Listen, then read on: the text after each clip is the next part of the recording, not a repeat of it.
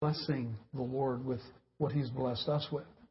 Uh, we've had the boxes on the wall there for a long time, and most of us are fairly well trained to either put our tithe and offering in there or to forget and come back during the week and put it back in. You sneak by, I know you do. Some of us do. And so this will help to remind us that there's a place for us to give as unto the Lord. We have, at the annual meeting, discovered with the membership, we share with you that over the last year, with the economy the way it is, the church accumulated about $9,000 in debt. Now, we're basically debt free here with the exception of that $9,000. We've got multiple acres here that's paid off. We've done a good job over the years of taking care of all that. But we have accumulated, as some of us have, in these tough times, some additional debt. But we received a letter from uh, persons in the church that want to remain anonymous saying, I believe God wants to wipe out the debt and I want to help. I'm going to, I'm going to give a thousand dollars, but I want to challenge the body to look for eight other people to give a thousand, you know, or sixteen at five hundred or whatever. But uh, we think that what we'd like to do is present the opportunity to get together and have a big potluck and fellowship, and to come as in the days of uh, of the Old Testament when the men gathered three times a year in Jerusalem for the festivals, Passover being one of those, Feast of Unleavened Bread. And it said, the Lord said that all the men of Israel show up three times a year and don't let any of them come empty handed. They were to bring an offering when they came. It wasn't said the amount, size, or dimension of what it should be. He just said, let everybody come, and as the Lord's blessed them, bring an offering when you come. So we thought, they suggested in the letter, I agree that we like getting together and eating, right? We do it pretty well. And uh, it's our Christian vice. Eating, drinking coffee, and the like. And uh, so we said, well, let's get together, let's fellowship, and let's just, on that time when we call for that meal together to celebrate, we'll just bring an offering. And so their challenge was to anybody that wanted to match their thousand, jump in and do it. And I, I should let you know that since that has happened, I think we had three responses. People saying, I'm in. And so we're, we're just attacking the debt. But we'll have a fellowship meal together here soon. We'll pick a date and let you know about it. And then when we come, we'll just bring an offering. And if the little ones can come and bring a dime or a dollar amen. and say amen to Jesus and bless him, and you can bring five or ten, and uh, or maybe between now and then, Lord bless you, and you bring a thousand, whatever. It's not about the amount. We're not going to sit around and pick it out and say, oh, by the way, they did and they did and they did, and announce it. We're just going to come with joy and serve the Lord and watch Him take care of it by miracle. Is that okay? And so this morning, as we receive an offering, it's really not the church receiving it. You're giving us unto the Lord. We're going to be good stewards of it. We're going to put it where it's supposed to be. If it's your regular tithe, you know we're going to take care of that the way you do. You want us to. Okay? So can I pray? Father, as we enter this uh, time of giving, we thank you for all of the blessings you've given to us. We do live in a blessed state. Lord, even in a trying economy, you we know that we're in the top probably 5% of the world in, in uh, resources. And individually, we thank you. Corporately, we bless you. And this morning, as we give, we give as unto you. Uh, not out of need, not out of, of uh, any kind of forcing here, Lord. We give it because we want to. We take this opportunity as a reminder to love you in this regard. In Jesus' name. Amen. Amen. Amen. Okay, so we're doing that. Is there anybody, the, the life groups that wants to testify about something that's happened in your group this week, last couple of weeks? Biff? Uh, might want to pause that or something there. Sorry, go ahead. In our cell group, and so we started a collection, and I just put it in there, but we've already gathered this week. And we want to contribute for the uh, credit card debt. Wow, the debt. Wow. Praise the Lord. Any other testimonies from life, life groups this week? John. Well, we had a baptism this week. Yeah. Elaborate slightly. Where do they do that? Uh, Elena Spring. Uh huh. And uh, she's been a uh, member of our uh, life group for a number of years. And uh, he has a Catholic background. Mm-hmm. And uh, so finally helped her to understand the real meaning of adult baptism. Amen. So uh, that's what we did last week. Amen. We blessed to have you with us. That was so long. Did it, this will be over at the McGeehan's house. Ah, Yeah. It was awesome. And El- Elaine Spring is not a spring chicken. I mean, she's she's, she's in a geriatric baptism, and and I don't say that to slight her in any way. I mean, I think it's phenomenal that she's come to this revelation and she's baptized in Catholic, you know, infant baptism and all that, but came to a place saying, I need to be baptized. I need to follow the Lord Jesus in this. And she committed her heart fully in front of us once again to Christ, and it was just beautiful to be there. Amen. Any other life group testimonies going on? What's going on out there?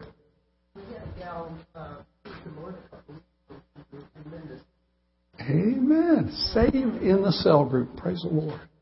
Yes, sir.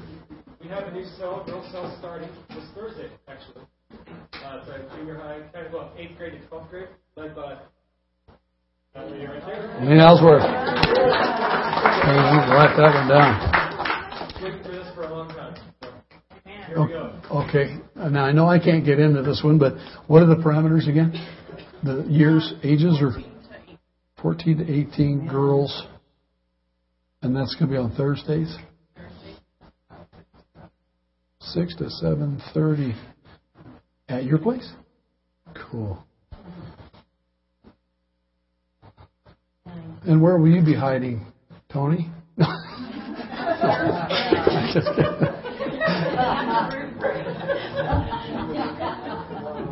All right. Hey, mark your calendars. Uh, I don't have a bulletin, so I can't verify if this is in the bulletin or not, but uh, I'll borrow yours. Thank you. Thanks for those props. Good. Right here on the bottom corner, this uh, Worldview Weekend online rally. Um, Josh Bailey is going to host this here. There is a lot in this paragraph. I'm not going to try and read that, but I want to make you aware of it. Mark your calendars on February 27th. We're going to come back here in the afternoon, 3 o'clock to 6. It's a three hour event. There'll be plenty of stuff here to snack and make it through with. But uh, Josh is going to host that and maybe broadcast that throughout the community as well. Brannon Howse is um, a great speaker, and those that he has on his programming uh, really do an excellent job at laying out worldview stuff. And it's interesting to me. I was talking with uh, someone this week about how worldview was probably not even in our vocabulary 10 years ago, but how popular it's become. But just because it's popular doesn't mean we know what it is or that we have a good one.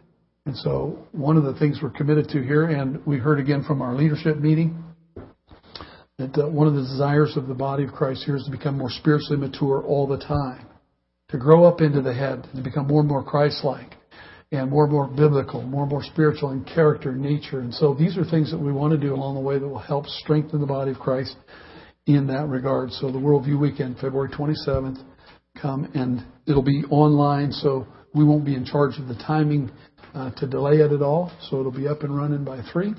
Uh, come early and we'll get set down and get started. So we got a little time to plan for that one. Okay. Let's see three messages.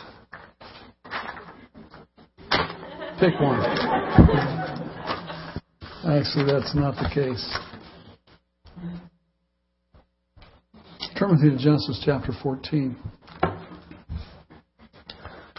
I will attempt to do my very best this morning, but I will let you know that I feel slightly unprepared because the depth of the topic is much bigger than me. And I think it's just a, kind of an opening of revelation for me, and I hope for you. I'll say this at the onset that it would be my desire that by the end of this message, no matter how brief, you feel and sense more liberty and more freedom in the areas that we talk about. Not more bondage or more legalistic or a law driven approach. I want you to feel freer and more liberty in the areas that we talk about. Everybody hear that? That's my goal. So if I miss it, forgive me. If I hit it, we'll go out with joy. Is that all right? In Genesis chapter 14, we have the, the account of, uh, of a war. And I probably shouldn't go without saying there's plenty of that going on in the Middle East. And it's something we pray about. Lots of things going on over there that are significant. And uh, when you talk about having a worldview, you should be able to have a worldview that looks at what's going on in the Middle East and interpret it by the Word of God.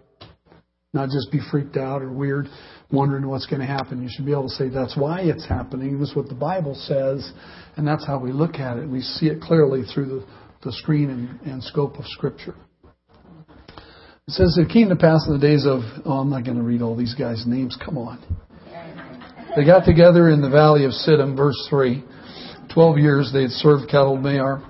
And uh, we're going to scoot on down here, and they got back to this and that. And the king of Sodom, verse 8, the king of Gomorrah, king of Admah, king of Zeboim, king of Bela, that is Zoar, went out and joined together in battle in the valley of Siddim against Chedorlaomer, king of Elam, Tidal king, and those guys too. Four kings against five. I told you I wasn't ready.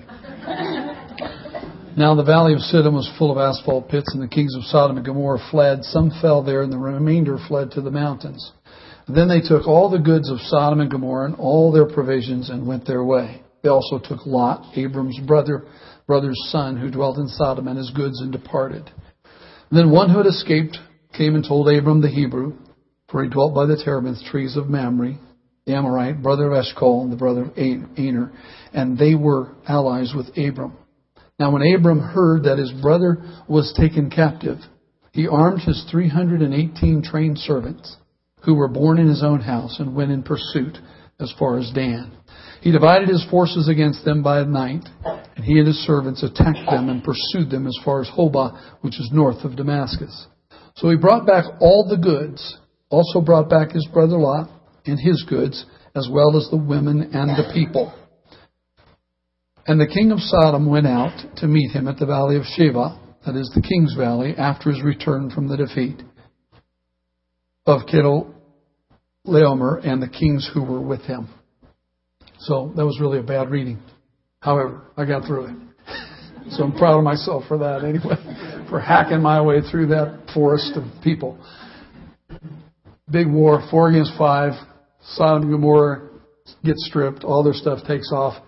Abram gets word that in the mix of everything that happened is Lot, and he takes all of his trained guys, goes down and beats up on them, takes everything back, gets Lot and gets all the people and all the stuff, gets everything, something that the other uh, four kings couldn't do by by themselves. Abram does it all by himself with his trained servants.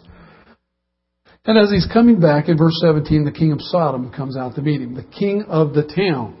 Okay? Verse 18. Then Melchizedek, king of Salem, different place. King of Salem, king of, we know it as Jerusalem, king of Salem, brought out bread and wine. He was the priest of God Most High. I thought of this this morning as we were having communion. First opportunity, bread and wine. Melchizedek is the priesthood of Jesus. This is a some will say this is a Christophany. This is an appearance of Jesus in the Old Testament. This is the priest that had no beginning of days, no end of days, and Jesus was called in Psalm 110.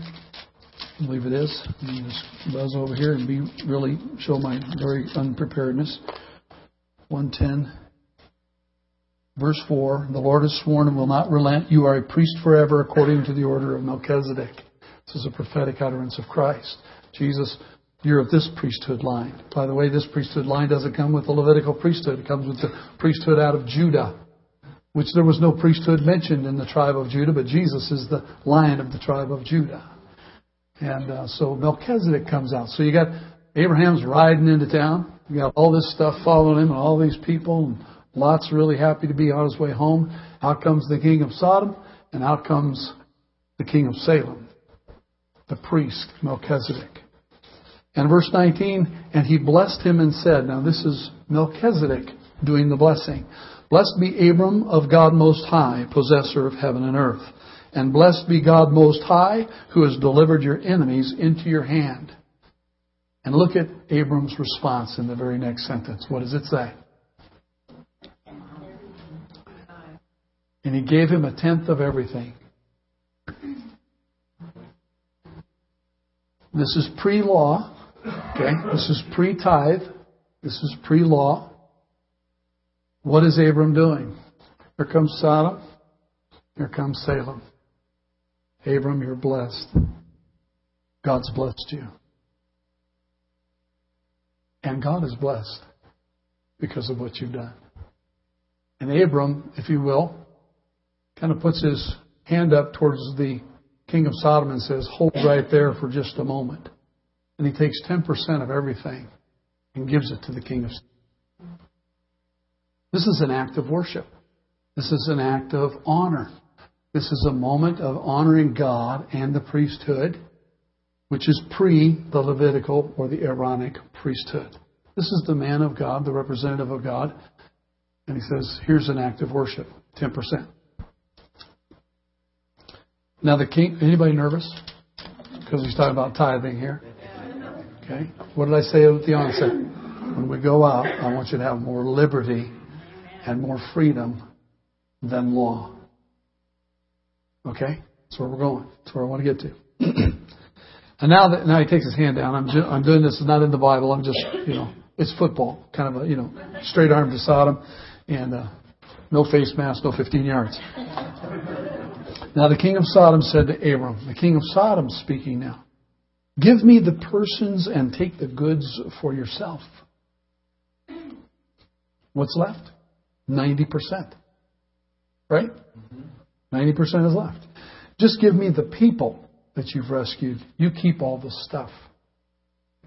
But Abram said to the king of Sodom, I have raised my hand to the Lord God Most High, the possessor of heaven and earth, which is the sentence out of the blessing from Melchizedek, isn't it? That I will take nothing from a thread to a sandal strap, and that I will not take anything that is yours, lest you would say, I made Abram rich.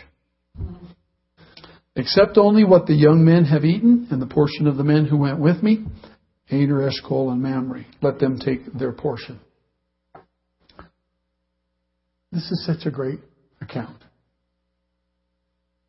Abram goes out, serves the Lord, gets everybody back, gives honor to the, the God of heaven, is blessed by the God of heaven through the priest, and then gives everything back to the king of Sodom so that he comes out with nothing except for his expenses. Right? Fed all the guys. That's what it said. Just, you know, whatever we've eaten, we ate because we were out there fighting, okay? Can't give that back. So we're just going to keep that. But not a thread to a sandal strap will I keep because you, king of Sodom, who lost the war already and I fought it for you, I'm not going to let you say that you made me rich. Why? Because I'm serving the God of heaven. And in the next chapter, these things, after these things, the word of the Lord comes to Abram in a vision saying, Don't be afraid, Abram. I am your shield. I am your exceedingly great reward. You think God would have said that to him? He said, Yeah, I'm going to keep the 90%. No. He'd have been on his own. He would have been making a statement that everything I take for myself is what supports me. Everything that I can get on my own is what makes me great. Everything that I can uh, somehow forage for myself is what I trust in. You see, by the giving over of the tenth as an act of worship says, I'm trusting God Most High with everything. In fact, so much so that we give the 90% back over here. Am I saying you should give up 90% of your salary today? No. I'm saying there's an act of worship and realism that's going on in Abram's moment that is here for our instruction, is to show us the shape of our heart. Jesus said, Mark, Luke, where your treasure is, your heart will be. Abram said, I'm not going to let the king of Sodom say he increased me. I'm depending on God to take care of me. And as soon as he lets go of that and walks away, God says, I am your exceedingly great reward. And this gives Abram an audience with God as well. He begins to speak to him God, what will you give me? I didn't keep the 90%. I didn't keep the 10%. What will you do for me? Well, he couldn't possibly say, God, you owe me one. Could he? Can you? Can I? No. I can say, God, you owe me one. No. Oh. Yikes. What a bad statement that would be, huh? God, you owe me one. I, I think I've said it somewhere over the years. You owe me for that one. I've had others say, that was such a nice thing. God really ought to. I said, God owes me nothing. Uh, I'm breathing today. This is a good thing. Uh, I woke up above ground. That was all right too. And uh, although waking up below ground would be all right.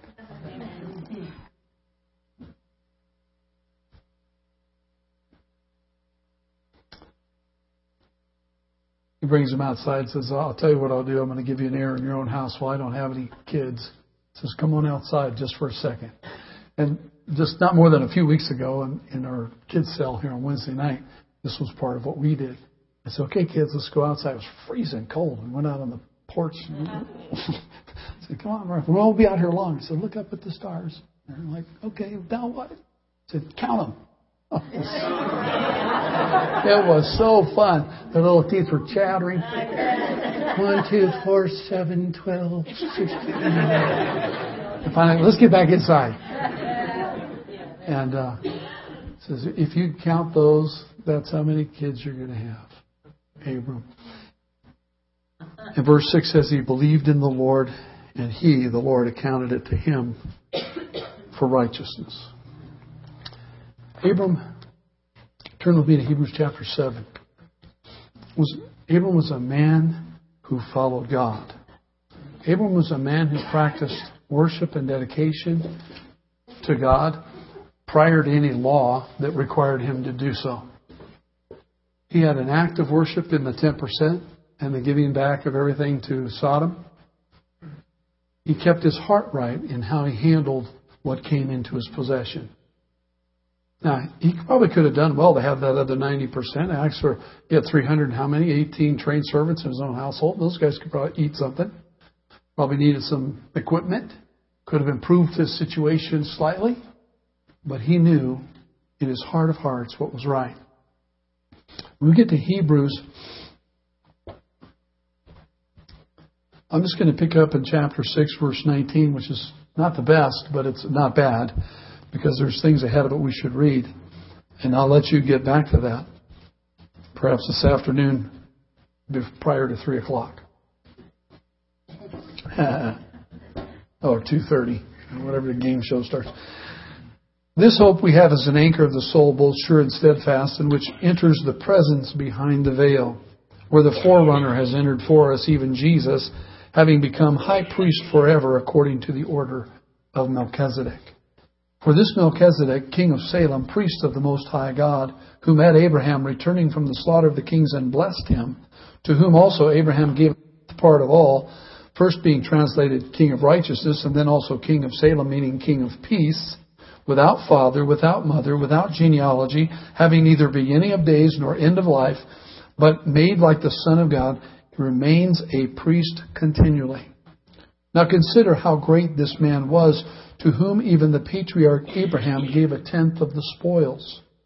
And indeed, those who are of the sons of Levi, who receive the priesthood, have a commandment to receive tithes from the people according to the law, that is, from their brothers, though they have come from the loins of Abraham.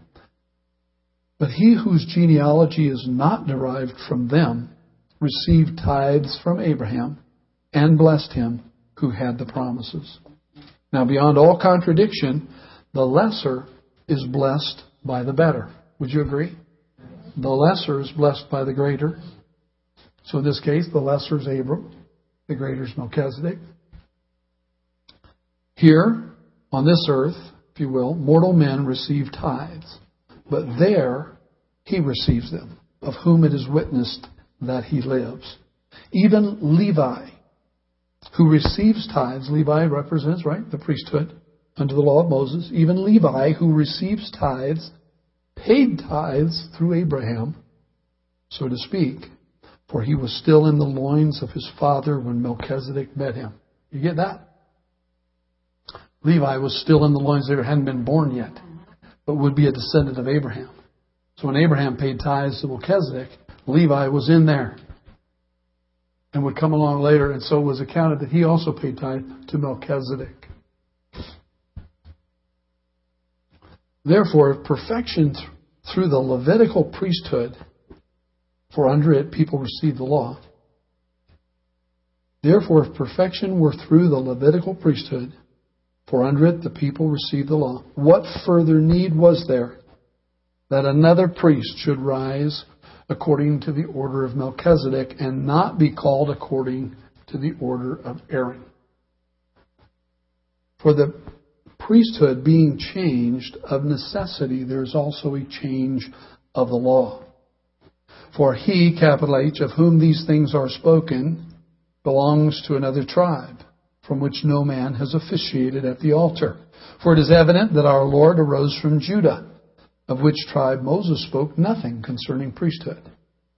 And it is yet far more evident if in the likeness of Melchizedek there arises another priest who has come not according to the law of a fleshly commandment, but according to the power of an endless life. For he testifies, You are a priest forever according to the order of Melchizedek. For on the one hand, there is an annulling of the former commandment because of its weakness and unprofitableness. For the law made nothing perfect on the other hand, there is the bringing in of a better hope through which we draw near to God. Inasmuch as he was not made priest without an oath, for they have become priests without an oath, but he, Jesus, with an oath by him, God, who said to Jesus, The Lord has sworn and will not relent, you are a priest forever according to the order of Melchizedek. By so much more, Jesus has become a surety or a guarantee of a better covenant.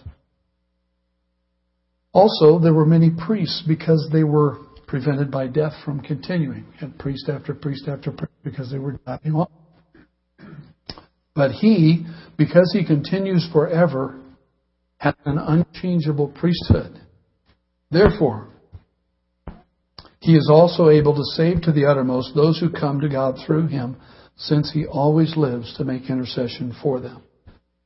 Such a high priest was fitting for us, who is holy, harmless, undefiled, separate from sinners, and has become higher than the heavens, who does not need daily, as those high priests, to offer up sacrifices, first for his own sins and then for the people's. For this he did once for all when he offered up himself. For the law appoints as high priests men who have weaknesses, but the word of the oath, which came after the law, appoints the Son who has been perfected forever. Now, I hope you're not entirely falling asleep by my reading. This is incredibly powerful stuff. And we're going further because I have to get to the end of this reading. You're going, man, what does all this mean? That's exactly my question. I want to know what all this means. I want to know this priest after the order of Melchizedek who serves with an endless life. I want to know why it's important that he came in the place and replaced the law. I want to know why he was before the law and why he was after the law. And I want to know what that means for me today.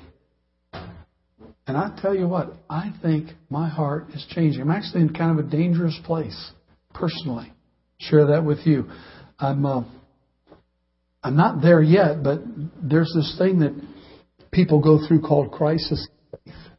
You ever heard of crisis of faith? They question their faith. I don't have the crisis of faith where I doubt my faith. I'm having a crisis of faith where I'm starting to look at things differently and go, oh, I don't think I saw that before. After all these years, I'm being set free. And I want the body to be set free. I want life to flow in Jesus' name because He is the priest according to the order of Melchizedek. I don't want us to try and flow under a, a bridled, constrained, law driven attitude towards God. And I know I'm guilty of preaching it. You know, we, I've said before, just as an example, and this was not planned, so it won't be that great. When I plan them, they're great. And I've said, you know, other preachers told me, said, if you're ever called on to preach spontaneously, you know, just out in a moment in a crowd, and they say, hey, you preach. And you want to make sure you head home, preach on prayer, because nobody prays enough. You hear that? Nobody prays enough. You're going to feel the finger shaking at you. So, so if you want to make sure you get everybody in the room, preach on prayer, and they'll all feel this.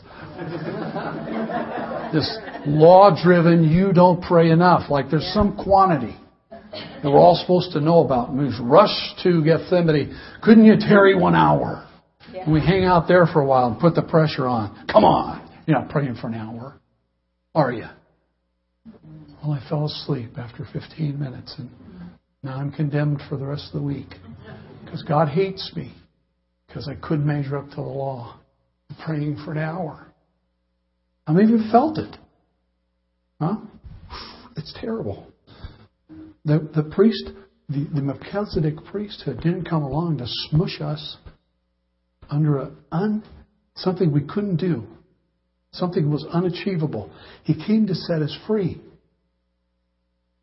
so that we could do it out of love and response to who He is. Maybe finishing the, the poor illustration. Now that if, if I fall asleep after 15 minutes and I wake up, I could just say, Oh, Jesus, I'm refreshed to go on. Amen. And if I make it to 17 minutes or 22, I don't think you're counting, are you? I mean, you must want me to rest right there. That was nice. Thank you. I'm free to pray again. I'm free to pray more. If I pray for six or eight hours, you know, the guys that pray six or eight hours a day, ask them if they pray enough. You know what they'll say? No, I didn't pray enough today. I only prayed six hours. you know, as I crawl into my shell, saying, He prayed six hours, didn't pray enough. What does that mean to me? That means that God's called him to a life of prayer and God didn't put it on me yet. And I'm free to fall asleep in 15 minutes if I have to. But I'm free to serve Jesus.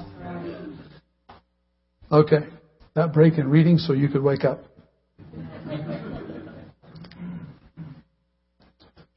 And I have this highlighted in chapter 8.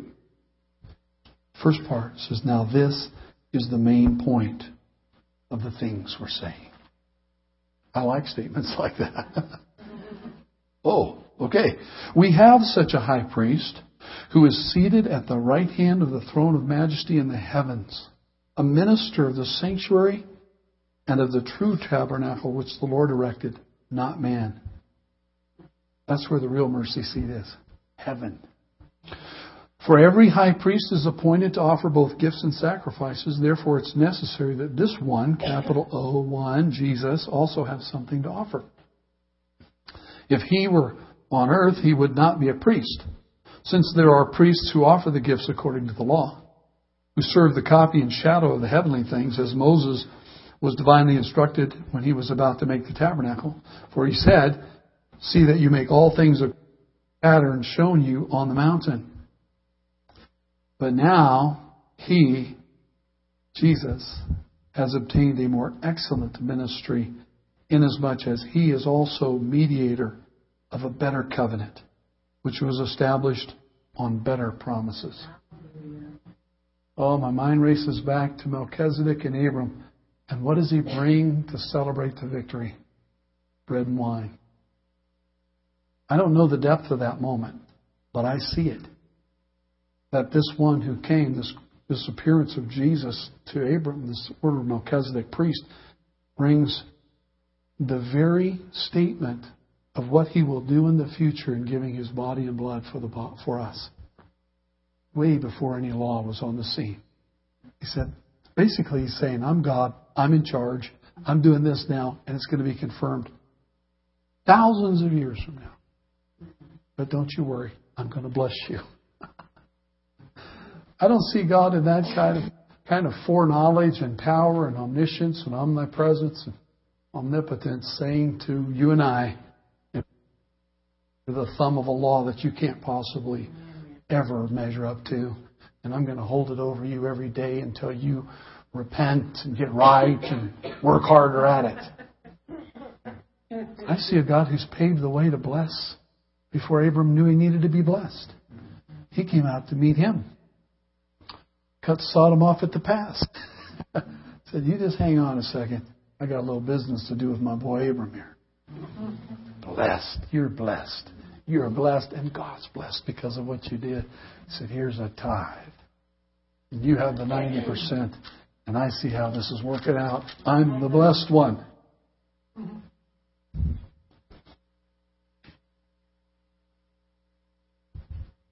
For if that first covenant had been faultless, talking about the law under Moses, if the first covenant had been faultless, then no place would have been sought for a second. Because finding fault with them, he says, Behold, the days are coming, says the Lord, when I will make a new covenant with the house of Israel and with the house of Judah. Not according to the covenant that I made with their fathers in the day when I took them by the hand to lead them out of the land of Egypt, because they did not continue in my covenant, and I disregarded them, says the Lord. For this is the covenant that I will make with the house of Israel after those days, says the Lord. I will put my laws in their mind and write them on their hearts, and I will be their God, and they will be my people. None of them shall teach his neighbor and none his brother, saying, Know the Lord, for all shall know me, from the least of them to the greatest of them.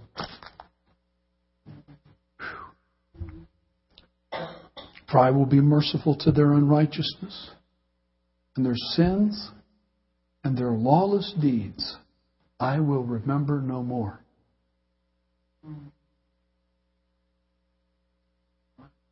In that he says, a new covenant. It's in quotes. In that he says, a new covenant. He has made the first obsolete and growing old is ready to vanish away.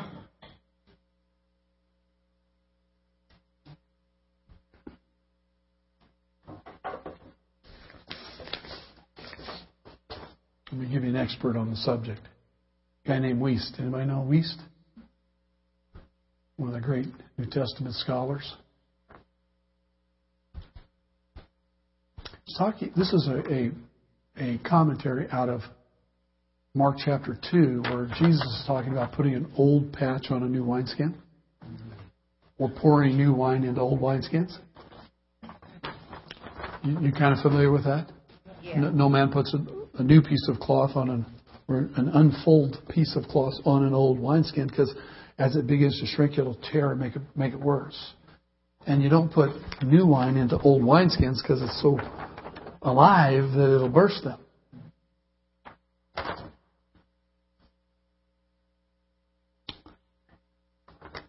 The point is that unfulled cloth would shrink when used to patch fulled, fulled, F-U-L-L-E-D, fulled cloth, and thus tear away from the latter.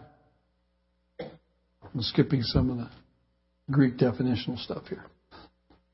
The worn out garment, weakened by use and age, would not furnish the unfulled patch with enough of a grip to keep both together. The patch refers to the Messiah's new type of ministry and preaching grace as compared to the Mosaic law, the old worn out garment which was ready to be set aside. We must be careful not to drive every detail of this parable to the wall. No parable walks on all fours, but will limp somewhere if the expositor seeks to explain every detail.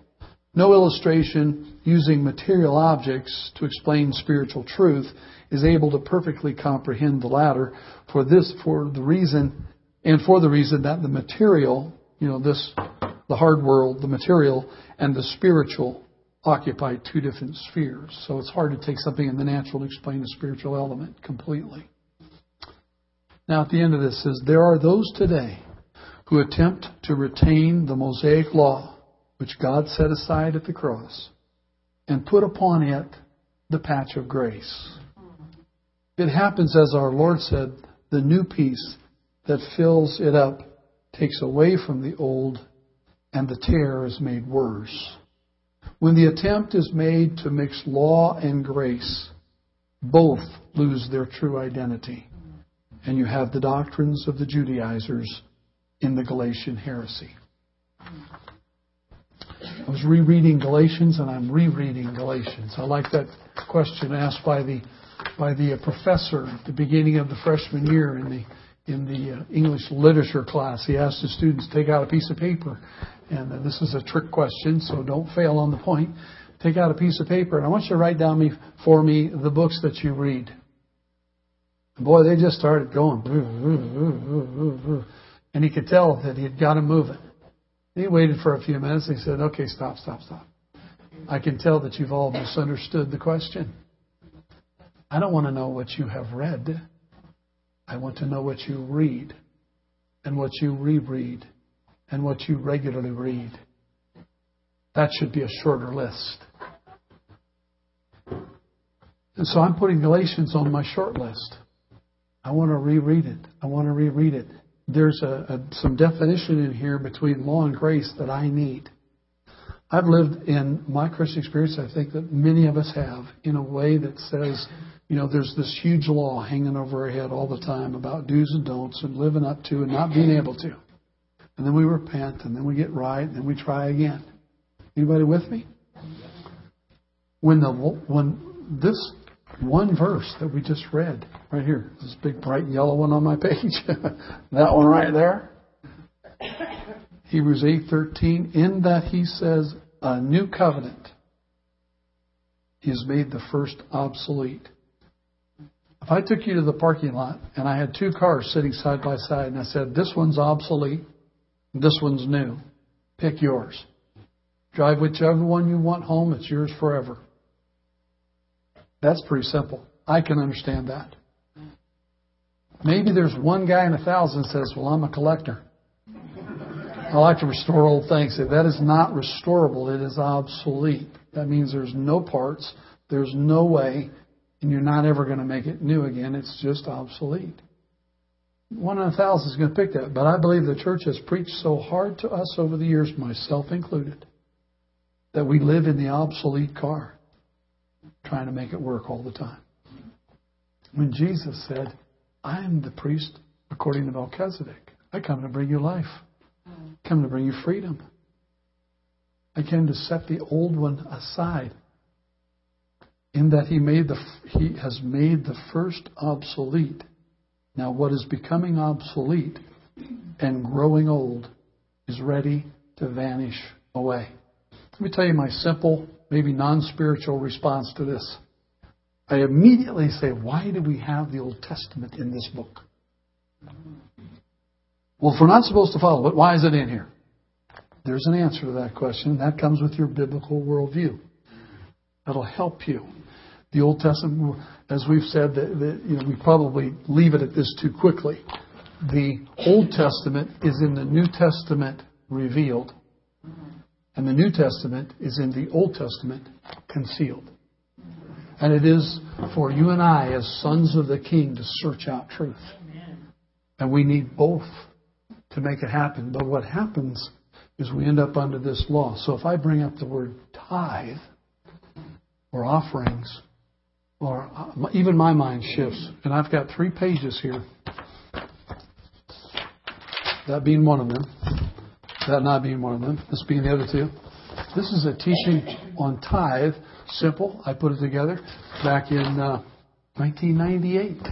It's not new information. It's been in the Bible a long time. It's not hard to pull out a different little study on tithe. But I'm reading through my own teaching that I did at a youth conference on tithe. They asked me to teach on the topic, so I did. And you know what? I've given myself about a 65 to 80 percent on this test because I've got the law here, but I did have this section back here that says, "What's the heart of the matter?" The heart of the matter is that in everything we must turn our hearts, hearts to God. In everything, it's more than ritual. It's more than just keeping a list. There are plenty of people that tithe 10% that don't have an inkling who God is. It happens all over the country.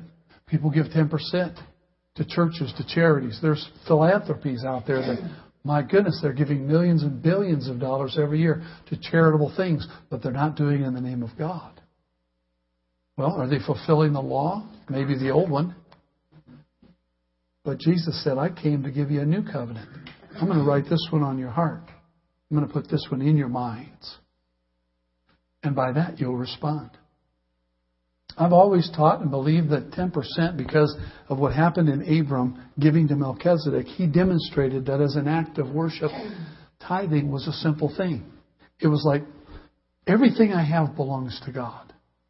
So how can I keep myself in check? How can I keep my heart right before Him? If I was to take the first 10% that's illustrated from Scripture and give that to Him, wouldn't that keep me in check? Saying, now I don't have 100% to live on, I only have 90%. And if it's going to go the distance, well, that means He has to take care of me. I'm throwing myself into His care. What if I did 20%? What if we gave 30%? Is there any hindrance to that? In the New Testament, it's about stewardship. Everything I have comes from Him. My health, my life, my well being. We tend to revolve around finances in this nation. Right? But what if we didn't have any? Which may be the case in a couple of years. Would He still have my heart? Would I still be able to help the poor, the widow, the stranger, the orphan, the fatherless? Where would my heart be? Would I be able to approach the moment of need and say, Well, I don't have much, but I could share with you? Would I be okay if it wasn't all about my checkbook? Jesus' challenge is this where your, where your heart is, that's where your treasure will be. If He's written His laws on my heart, He wasn't talking about the old Mosaic law, writing that on my heart. He was talking about writing a new code on my heart, where I get to be in love with Him, where I get to have Him head Sodom off at the pass and say, Let me be the King of peace to you. Remember we preached on shalom a while back? I've appreciated lots of you who have said back to me, shalom. As I know you know what you're saying to me. It's full of life, it's full of mercy, it's full of grace and love and peace and joy. And I think that um, I'm just telling you this personally. And I know, I know you want to go home. I know you want to get your pizza ordered or whatever. You want to get this. It's, it's only 11:20. My greatest concern isn't you being late getting out here. It's Leah with the kids. He's over there going, Pastor Jeff, I'm going to wring his neck. He's going long again. How come he always goes long when I'm doing kids zone? Well, that made me shut down, so I better quit. I'm thinking that is important. I got to stop. I'm sorry.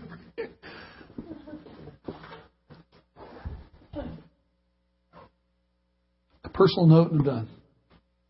Around here, um, this is no big deal. It's just kind of the way we do business. But we we have in our law structure for this country for ministers a thing called the voluntary withholding agreement. Anybody that's in ministry can can use this to their advantage, really tax wise. It just means that we have uh, our tithe taken out of our check and withheld and never given to us. You might think that's a little on the Mormon side of things, but Yeah. but uh, Yeah. but it, it is a it's a tax structural thing that that I can elect here as I do to say to the to the church, and it's a tax benefit for me. It's a tax savings for the church. I said instead of paying me the money and me giving it back as a tithe, just withhold it from me, and it's an agreement we make. So if I want to, if you want to check on me on the Mosaic law, to the penny, I got somebody else doing the math. Every time it comes, mine doesn't come. They just keep 10%. And there are days I wish I could do that with you. Under the old law. But when I'm saying I'm looking for this liberty and this order of Melchizedek, this covenant written on the heart, I'm I'm tempted to say, even be, even though it would hurt tax wise for me and for the body. See, for that to happen, anyway, well, I get into the math of it, but see, just give it to me, give me all of it, and let me write mine back, because I want to be free to give. I don't want to just have it taken from me on a legalistic kind of mosaical 10% law base to where it's just withheld and then I'm never allowed to give anymore. So just give it all to me. Let me give 12 or 15 or 20 or 30%. I want to get into this flow that, that Abram had, saying, let me bless God first, let him take care of the rest. Is anybody feeling more liberty about legalistic things right now than you did before you got here? Mm-hmm. Even slightly. I'm hoping for slightly today. I don't think we're getting it all the way through, but I'm feeling better. I think there's a God who wants us to live free and not look at each other like it's some kind of a 10% competitive legalistic thing on tithing or on giving to the poor or helping the community or reaching out with the gospel, saying I have to do it because God says go into all the world, preach the gospel to every creature. Okay, I have to, have to, have to. No, how about if you got up in the morning and said, Man, I can't wait to because I want to. God set me free with the want to that I ought to have. And set me free from the have to that maybe even I've put on myself or the church has put on me over the years. Help me to get out from under the bondage of the old covenant. Am I okay? Anybody wants to can shout heresy all the way to the parking lot. and I'll come under it for a while. Father, set us free. Break upon us revelation, truth of life through the person of your Son. Lord Jesus, I know I don't understand it completely, but I see it. There's a glimmer of it for me, and I thank you for it. That I don't have to live under bondage. I don't have to live under the constraints of a law that's been passed away because you fulfilled it and because you nailed it to the cross so that you could set a new covenant in place for me, for us, for your body, for your bride, so that she could live free and actually accomplish spreading your kingdom throughout the world without any kind of uh, or, or feeling bound to something. Lord, I pray that you'll compel us by the great love that you've shown to us, that we also will respond by this great love, and by that be compelled to do what we can to put your kingdom first and to seek your kingdom first and let the rest get added on. Lord, take away from us the spirit of worry where we fret over the things we have and the stuff we think we have to hang on to. Help us to set it free too, to serve you. Lord, I pray that you'll raise us up to a place where 10% is just a getting started level. That we could become more fully involved in your kingdom and in this new covenant relationship where you have promised to take care of us more so than the lilies of the field and the grass or the sparrows. Lord, you said you know everything we need before we ask, and you're very willing to give us your kingdom. Help us walk in this in Jesus' name. Lord, take us to another step. Amen. Amen. Thanks for enduring me today.